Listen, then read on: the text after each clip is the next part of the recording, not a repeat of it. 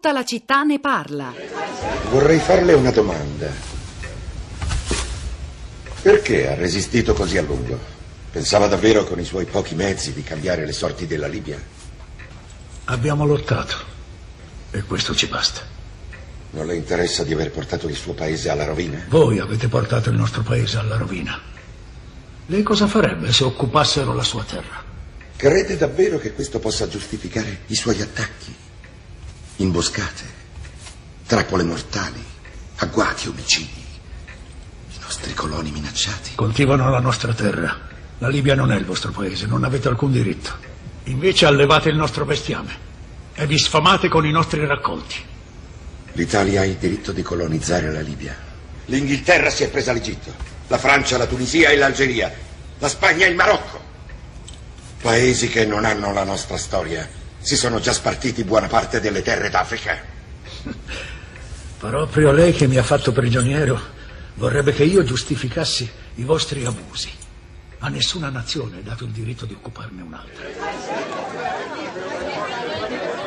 E a proposito del rapporto difficile, storico, secolare tra Italia e Libia, questo era un estratto del film Il leone del deserto 1981 per la regia di Mustafa Akkad che racconta la vita del condottiere senossita libico Omar al-Mukhtar, quello che fece vedere, forse potremmo dire, i sorci verdi agli italiani comandati dal generale Rodolfo Graziani, eh, lo stesso il cui ritratto, se lo ricorderete, era appuntato sulla giacca del colonnello Gheddafi quando scendeva le scalette nel suo ultimo viaggio di, di, Fiumicino, se non ricordo male, il suo aereo nell'ultimo viaggio, quello con le tende, con le hostesse, con le ragazze a Roma che tanto scandalo provocò, mancavano in realtà pochi mo- mesi alla sua fine politica e anche alla alla sua morte. Il film, peraltro, magari qualcuno non se lo ricorda, fu censurato e ne fu impedita la distribuzione in Italia in quanto ritenuto lesivo dell'onore dell'esercito italiano. Fu trasmesso soltanto 28 anni dopo la sua realizzazione nel 2009.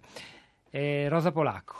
Pietro, buongiorno, buongiorno. Social network. Social network, Facebook soprattutto e anche Twitter come ogni mattina. Su Facebook lo ricordo per chi non lo sapesse, il nostro profilo è la città di Radio 3 e potete eh, scriverci, seguire eh, la puntata in diretta mh, con lo streaming, eh, leggere gli articoli che ci aiutano ogni mattina a preparare la puntata che pubblichiamo anche lì e diversi approfondimenti. Trovate anche il brano che ogni mattina va in onda all'interno di tutta la città ne parla, insomma diverse cose, quindi andatelo a cercare, cliccate il famoso mi piace e ricevete le, gli aggiornamenti e le notizie. Questa mattina commentano in diversi sui vari link appunto che abbiamo postato, eh, Marta, Fabio, Giuliana, Vivi, vediamo che cosa scrivono. Allora, Giuliana dice: Tremenda questione. Se le aziende stanno lì o vengono protetti e blindati, o bisogna sapere perché li si espone.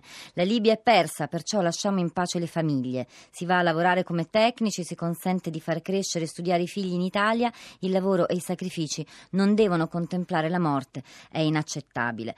Eh, Viviana che ci scrive: Fino a ieri dei nostri quattro connazionali rapiti non si parlava più. Poi accade questo incidente che aspetti quantomeno dubbi e se invece ci fosse stato un tentativo di liberazione precedente all'imminente attacco delle nostre democratiche truppe, i fatti di ieri potrebbero servire da giustificazione all'intervento sciagurato che ci prepariamo a compiere, tronfi di aver avuto dagli USA la promozione a capoclasse e stamattina sarebbero, speriamo, stati liberati i due italiani. Naturalmente Vivi eh, scriveva pochi istanti prima che la notizia fosse confermata e continua ma perché lo avrebbero fatto? Infine ricordo cosa dice Fulvio Scaglione, il giornalista, ricordavamo poco fa Pietro, eh, chi crede alla panzana che la coalizione di 60 paesi non sarebbe in grado di spazzare via l'ISIS se solo lo volesse. E a proposito di questo rimando di Viviana agli articoli e al lavoro di Fulvio Scaglione ehm, su Famiglia Cristiana, giusto? Eh, sono, sono, diversi gli articoli contributi, Rossella ne, ne posta mh, un paio, uno è un reportage, mi pare da Rai News 24, l'altro invece è un articolo di Alberto Negri dal Sole 24 Ore. C'è poi Stefano, non capisco dove sia il punto, la guerra, il lavoro, l'ISIS, la guerra non risolve i problemi, li aggrava per cui la escluderei a priori. E se fosse giusta, una guerra giusta per difendere i nostri concittadini contro il mostro ISIS, l'ISIS deriva dall'intervento occidentale in Medio Oriente, allora i casi sono due, o si tratta con negoziati pacifici o si nuclearizza come ha ventilato Putin. L'esercito italiano sul posto a guerreggiare è anticostituzionale e ridicolo e sulla costituzionalità, insomma sulla legittimità di un intervento senza passare dal Parlamento, questo è il punto che forse maggiormente stamattina e in questi giorni su questo argomento cattura l'attenzione, la polemica, la preoccupazione dei nostri ascoltatori. I quali continuano a dividersi anche via sms, leggo i nostri messaggi, mandatevi a, a vedere quelli che non leggo sul sito di Radio 3, radio3.rai.it, c'è per esempio Lelia che scrive no alla guerra, basta ipocrisia, non ci sono guerre umanitarie, il terrorismo non si combatte con le bombe né alleandosi con il criminale dittatore egiziano. Difendiamo la nostra Costituzione e quasi le risponde, viene subito dopo, pochi secondi dopo, arriva quello di Piero da Bari che scrive non sono favorevole alla guerra ma sono molto favorevole alla difesa. Chiedo a quei signori che si professano pacifisti cosa farebbero se l'ISIS arrivasse sotto le loro case. Ma ci sono anche delle ascoltatrici collegate con noi al telefono nella nostra piazza stamani. La prima è Amalia, buongiorno e benvenuta. Buongiorno. A lei la parola, Amalia. Sì, io molto, sono molto preoccupata svuotamento, dello svuotamento di, della democrazia nel nostro paese che avviene con piccoli passi, eh, senza mm, molta coscienza, con, un po' nell'indifferenza generale. Per esempio, in questo caso eh, la, eh, il Parlamento dovrebbe essere il luogo dove vengono dichiarate le guerre secondo la nostra Costituzione, ma eh, il nostro Parlamento eh, io lo vivo un po' come un luogo sempre più minacciato da ehm, uno svuotamento progressivo e attraverso le riforme costituzionali e eh, la nuova legge elettorale c'è il rischio di un impoverimento ulteriore. Ecco, questo è un po' il, il senso della, del mio sms. Amalia, io um, la, la, ringrazio per il suo intervento quanto alla legittimazione parlamentare vera e propria e non soltanto a un parere delle commissioni estere e difesa. Eh, io credo che le cose non, non, siano ancora chiarissime. Mi par di intendere però che eh, se davvero ci sarà un intervento militare in grande stile, eh, non, ci, non, ci, vorrà soltanto la richiesta formale del, di un governo di unità nazionale che ancora non c'è in Libia ed una legittimazione dell'ONU, ma anche un pronunciamento vero e proprio del Parlamento italiano. Anna Maria, buongiorno, benvenuta. Buongiorno. A lei la parola, Anna Maria. Ma guardi, io sentendo questa mattina eh, la notizia bella della liberazione degli altri due italiani, mi sono chiesta ma perché l'Italia, cioè noi arriviamo sempre un attimo dopo, perché dopo che sono stati uccisi gli altri due?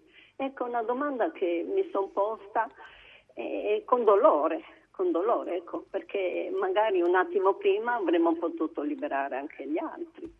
Guardi, io non so rispondere anche perché non conosciamo nulla delle circostanze nelle quali sono stati liberati ormai mi pare che sia confermata da tutti la notizia, Gino Pollicardo e Filippo Calcagno. Si sa anche poco, come ci spiegava Lorenzo Cremonesi in apertura da Tripoli, delle circostanze nelle quali sono invece morti gli altri due dipendenti della Bonatti, quindi dare una risposta alla sua domanda non è, non è affatto facile. Sappiamo che c'era un lavoro in segreto portato avanti dai nostri servizi per cercare di arrivare a una liberazione, insomma, eh, magari nelle prossime ore, nei prossimi giorni capiremo un po' di più e anche la sua domanda troverà una risposta, Anna Maria. Rosa.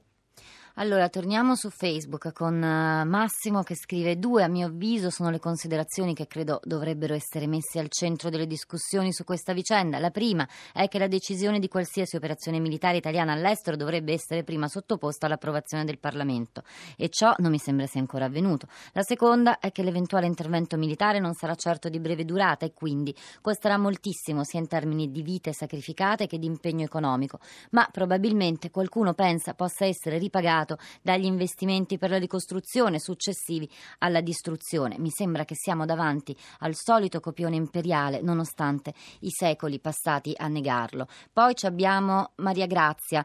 Abbiamo un'unica certezza, l'articolo 11 della Costituzione per cui l'Italia ripudia la guerra. Per me non ci dovrebbe essere altro da dire. Se vogliamo un altro dato incontrovertibile è che ogni missione di pace umanitaria o come si è mascherato da sempre, ogni intervento militare dall'Afghanistan all'Iraq alla stessa Libia hanno solo peggiorato la situazione, quindi no all'intervento in Libia.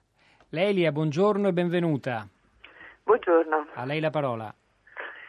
Sì, io volevo ribadire il, cioè, il fatto che la nostra Costituzione appunto dice che l'Italia ripudia la guerra, ma non mi sembra che in questi anni facciamo una politica di ripudio della guerra. E come dice Papa Francesco, siamo nella terza guerra mondiale perché ci sono focolai dappertutto. E io penso che andrebbe costituito di nuovo un grosso movimento per la pace. Basta veramente bombe e basta tutte queste armi che vengono costruite e vendute a paesi in guerra, magari con triangolazioni. No. Mi, mi, viene da commentare Lelia con, che, soltanto con un fatto che è certo, ne abbiamo già discusso altre volte anche dentro questa trasmissione, che dopo i grandi movimenti, le grandi affollatissime marce per la pace contro l'intervento in Iraq del 2003, il pacifismo davvero non si è più fatto sentire. Lei era scesa in piazza nel 2003, Lelia? Sì, certo. E poi, anche la bandiera poi, per la pace. E negli anni successivi? E negli anni successivi eh, io mm, diciamo dappertutto cerco di portare avanti parlando in giro nei treni e sugli autobus cerco di eh, eh, diciamo portare questo messaggio e c'è meno guerra, disponibilità ad accoglierlo questo messaggio pacifista Lelia? ma io penso che invece appunto la maggior parte della popolazione è assolutamente contro la guerra il problema è che non c'è più democrazia nel senso che il governo decide eh, per conto suo e poi dopo, magari successivamente, andrà in Parlamento. Ma se poi abbiamo Parlamento di nominati, cioè la, la democrazia diretta dove è andata? Io ho partecipato tantissimo. Chissà se c'era prima lei della democrazia. Non... No, sì. per, per il movimento per l'acqua. Noi abbiamo vinto il referendum, lei ha visto come è andata a finire. È un bel Quindi esempio. È un problema di mancanza di democrazia. La devo salutare ma la ringrazio, aveva anche allargato in un'altra direzione il nostro dibattito di stamani. Rosa. Allora, due tweet per chiudere, anche qui le parole chiave sono il ripudio della guerra e gli interessi economici. Giorgio, la guerra in Libia per affari, Eni e competizione colonialista, altro che ISIS. E poi eh, Gino, due italiani liberati, due italiani caduti nella nuova guerra di Libia che è guerra di servizio servizi di rifornimento energetico e di migrazioni. È il momento di Anna Maria Giordano al microfono di Radio 3 Mondo Europa, alle 11.30 verrà Radio 3 Scienza, c'era Marco Migliore oggi alla parte tecnica, Cristina Faloci alla regia, Pietro del Soldai Rosa Polacco a questi microfoni, la nostra curatrice Cristiana Castellotti ci guarda e coordina al di là del vetro. Buon fine settimana, ci risentiamo lunedì mattina alle 10.